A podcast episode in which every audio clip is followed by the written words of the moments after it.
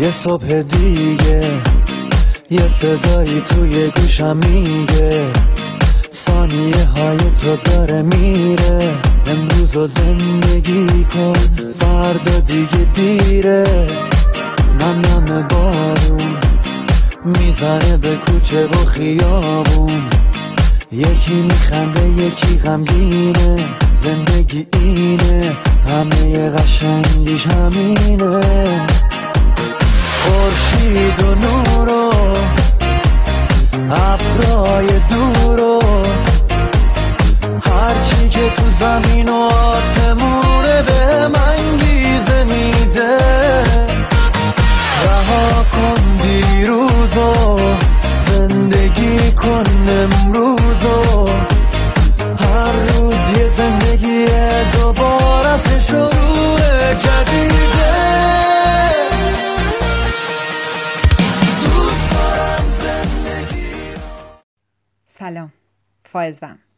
امروز قسمت 15 هم از فصل دوم از سری صحبت های صمیمی با خودو داریم. همون جوری که توی ویدیو هم گفتم امروز می‌خوام یه خلاصه بگم از آنچه گذشت. وقتی که تصمیم گرفتم هر روز صمیمی با خودو بذارم برای مدت یک ماه وقتی بود که کرونا شروع شده بود و اصلا در واقع قرنطینه کرونایی برای من یک در واقع انگیزه بود. اولین قسمت هم با یه مراقبه شکرگزاری شروع کردم. و فکر می‌کنم که خیلی مهمه که هر از گاهی به این فکر بکنیم که چقدر شکر گذاریم در این لحظاتمون. شکرگزاری در هر لحظه ای حتی در سختترین لحظات می‌تونه ما رو خوب بکنه می‌تونه به حالمون کمک بکنه. می‌تونه یه جورایی از حالت قربانی درمون بیاره و یه جورایی بیدارمون بکنه. به خودمون بیایم. یه جورایی اون قسمت خداگونه اون قسمتی که با تمام هستی در ارتباطه رو بیدار بکنه در ما. بعدش یکم در مورد ببخشید یکم در مورد غم گفتم. وقتی که غمگینم چیکار کنم؟ قبلا هم در مورد این صحبت کرده بودم که وقتی که خیلی غمگینم چیکار کنم و یه سری تکنیک رو توی فصل اول توضیح داده بودم. ولی اینجا بیشتر در مورد این گفتم که کرونا یه جورهایی از دست دادنه. مثل یک عزاداریه. حتی اگه عزیزی رو از دست نداده باشیم خیلی چیزهای دیگه هست که از دست دادیم. و با اینکه ممکنه متوجه نباشیم و به نظرمون بیاد که نه خیلی من که تو خونم کاری نمی‌کنم. ولی یک بکگراند و در واقع پشت زمینه استرس و ترس هست در در واقع ناخودآگاه جمعی ما آدم ها و گفتم که مهمه که ما اینها رو به رسمیت بشناسیم. ببینیم این حسامونو. باهاش نجنگیم. بفهمیم که در واقع خشم گیجی در واقع خودو به بیخیالی زدن ترس زیاد تمام اینا جزوی از این پروسه هستن. و بعد صحبت های کردم در مورد اینکه کرونا یه فرصته. کرونا مثل یه ریستارته مثل یه بیداریه. که ما می‌تونیم ازش استفاده بکنیم. در عین حال که دردناکه در عین حال که سخته ولی در عین حال هم برای خیلی از ما می‌تونه یه فرصت باشه. یه فرصت برای روبرویی شدن. روبرویی با خود. یه فرصت برای اینکه صداهای بیرون خاموش بشه و ما ببینیم که در کشور درونمون چه میگذره. و یه سری تکنیک های سرحالی گفتم طی سه قسمت که توی این دوران توصیه می‌کنم هر از گاهی بهشون مراجعه بکنید یادتون باشه روتین داشتن در واقع چه تکنیک هایی داشته باشین که بتونید توی این ایام خودتون رو سرحال نگه بدارید همینطور یه مقداریش هم در رابطه با خانواده بود و اینکه با بچه ها چجوری رفتار بکنیم. چیزای دیگه که این وسط ها بهش پرداختن و حالا یه مقدار از کرونا فاصله می‌گیره مفهوم مهم جبر و اختیار بود. در واقع گفتم که این دوران برای ما یک نمادی از اینکه یک جبر گنده یهو بر ما مستعلی شده. ولی در واقع ما این وسط اختیار داریم. داستان سارا رو نقل کردم و اونجا در واقع روشن کردم که منظورم از اختیار چیه. واژه response able response able رو توضیح دادم واژه مسئول بودن. نه به معنی اینکه کسی در واقع برای سرزنش پیدا بکنیم بلکه اینکه ما حق انتخاب داریم. حتی اگه چیزایی که دورمون داره اتفاق میفته لزوما از دست ما خارجه ولی ما حق انتخاب داریم. ما به عنوان انسان همیشه می‌تونیم انتخاب بکنیم که چه جوری پاسخ بدیم به اوضاع. گفتم که وقتی که ما میریم سراغ این که در واقع دیکتاتور باشیم یه قسمتایی از خودمون رو سرکوب کنیم و غیره در واقع انگار داریم با خودمون میجنگیم. گفتم که یه خبر خوب دارم و اون اینه که تو رهایی. اینکه تو اصلا لازم نیست بجنگی. اینکه ماها رهاییم. اینکه قاز از بطری بیرونه. اینکه اصلا لازم نیست ما انقدر با یه سری قسمت همون بجنگیم بخوایم نباشن. در واقع ما یه کشوری داریم که توش یه قسمتهایی هستن که فرهنگ بهمون یاد داده کمتر قابل پذیرشن. یه قسمتهایی هستن که کمتر خوشن. ولی لزومی نداره باشون بجنگیم. و این در واقع بیس تمام این ایده هاست که ما چجوری بتونیم از آنچه که در گذشته گذشته از خاطرات تلخ از ترسای آینده و غیره یه جوری عبور بکنیم که هم ببینیمشون و هم توش گیر نیافتیم. گفتم که تقصیر من یا تو در واقع این که بریم توی گیر سرزنش خودم یا کس دیگه یا اوضاع قدیم و جدید و آینده و غیره در واقع یه جور خودو مشغول کردن به اینکه چگونه باید می‌شد به جای اینکه واقعا ببینم چه اتفاقی داره میفته و گفتم که فایده ای نداره. در واقع این مثل گیر کردنه وقتی که من دنبال مقصر باشم. مثال کبوتران گرسنه رو گفتم و این خیلی ربط پیدا می‌کنه به اصطلاحاتی که از فصل اول استفاده می‌کردم. تحت عنوان بختک های رفتاری آدمک های تاریک درون با افکار منفی چه کنیم. قسمت هایی دارم با این نام ها و در واقع توی تمام اینا دارم میگم که ماها خیلی از اوقات کسی که میاد روانشناسی یا کلا در کل زندگیمون یه سری رفتارهایی داریم که انگار می‌خوایم ازشون خلاص شیم. رفتار عادت احساس افکار همه چی.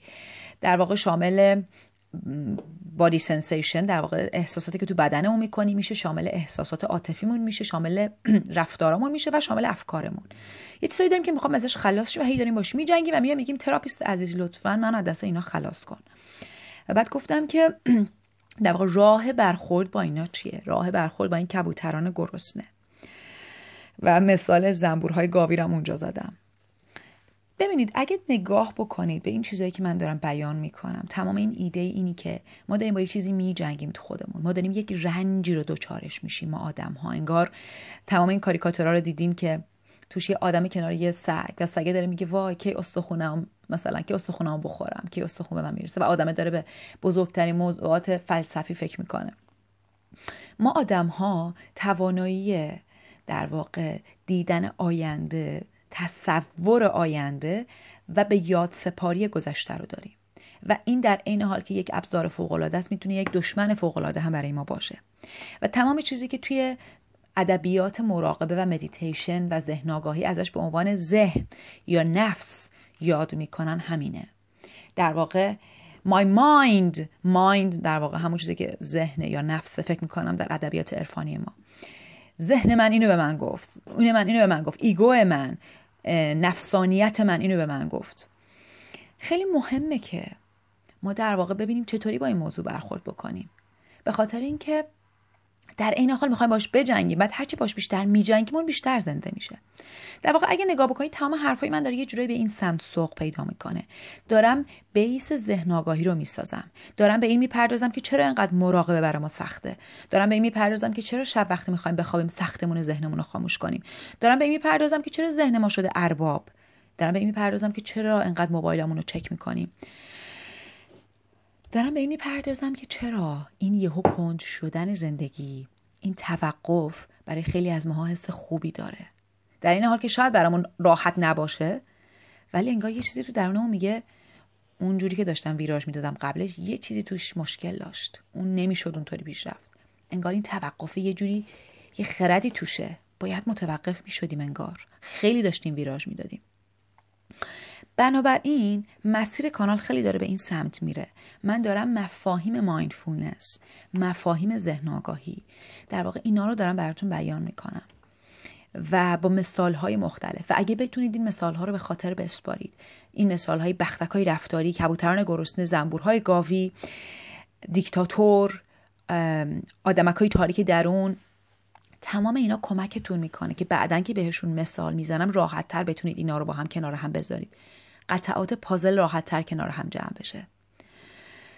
بنابراین یه جورایی می‌تونید ببینید. چیزی که توی کانال خیلی بهش می‌پردازم اینه که ما این کشتی که دوچارش شدیم این که با خودمون داریم میجنگیم و چجوری پایان بدیم. این در واقع همون چیزی که بهش میگیم سپلیت در واقع شکافت. ما شکاف می‌خوریم. ما از اون یگانگی نفسی از اون یگانگی وجودی که داشتیم جدا میشیم خیلی از اوقات در طول روز. و این بسیار رنج و درد داره برای ما آدما. و در واقع مراقبه ذهن آگاهی هر چیزی که این جنبه رو داره که ما رو به اون در واقع یک تاییمون برگردون دوباره من یک نفر بشم به جای هزارها نفر در سرزمینم من یک نفر باشم. تمام اینها یک جنبه آرامش بخش داره یک جنبه صلح داره. همه ما آدم رو دوست داریم بتونیم به صلحی برسیم که فارغ از اوضاع اطرافمون باشه. آره نمی‌خوام خواب باشم هر اتفاق بیرون میفته نفهمم. ولی می‌خوام در این حال که می‌فهمم اختیار داشته باشم بر اوضاع درونی ملکه خودم باشم پادشاه کشور درونی خودم باشم. انقدر یه بادی که میاد من بالا پایین نشم. چون اصلا خوشایند نیست. وقتی که هر آدمی رد بشه یه چیزی بگه تمام وجود منو به هم بریزه. ما دوست داریم یک طمأنینه ای یا آرامشی از درون پیدا بکنیم. و می‌خوام اینم بگم که وقتی میگم مراقبه وقتی میگم ذهن آگاهی وقتی میگم در واقع روش های مدیتیشن و غیره لزوما همش این نیست که بشینیم بگیم ام و سکوت بکنیم و چهار زانو بشینیم و در واقع اون مدل خاص meditate بکنیم. نه اصلا. خیلی می‌خوام تاکید بکنم که mindfulness یا ذهن آگاهی می‌تونه ذهن آگاهی در حال خوردن باشه در حال راه رفتن باشه در حال رانندگی باشه. در واقع ذهن آگاهی یعنی اینکه من همین لحظه تو لحظه حالم می‌دونم چه جوری دارم خودم رو حس می‌کنم و در عین حال به آینده و گذشتم کور نیستم. نه در گذشته گیر کردم نه در آینده گیر کردم. در لحظه حالم در لحظه ای که قدرت دارمم ولی با اونا در ارتباطم. ولی کاملا در این لحظه هوشیارم. نه اینکه دارم رانندگی می‌کنم فکرم یه جا دیگه اصلا نمیفهم چجوری رانندگی. یا دارم آینده فکر می‌کنم الان رسیدم اونجا چیکار بکنم. دارم رانندگی می‌کنم و فرمونم رو احساس می‌کنم. آفتابی که رو صورتم رو احساس می‌کنم. شکر گذارم اگه دردی دارم دردم هم احساس می‌کنم. اگه خشمی دارم خشمم احساس می‌کنم. همه چی رو می‌بینم. انقدر با عینک های کج و که دوباره یکی از مفاهیمی بود که قبلا در موردش صحبت کردم در فصل اول. با عینک ها و فیلترها به دنیا نگاه نمی‌کنم. دنیا رو هرچه بیشتر همونطوری که واقعا هست می‌بینم. نه سفید نه سیاه. خاکستری. مثل زندگی که هم سیاه داره هم سفید هم مرگ داره هم زندگی. امیدوارم که این خلاصه یه دیدگاهی بهتون داده باشه از کانال صمیمی با خود و امیدوارم که مشتاقتون کرده باشه که صحبت قبلی رو بیشتر بشنوید و با صحبت قبلی هم در واقع با هم همراه بعدی هم با هم همراه باشین. این بعد و قبل و گذشته و آینده همه دیگه قاطی شده در زمان حال. روز خوبی داشته باشین. دوست دارم زندگی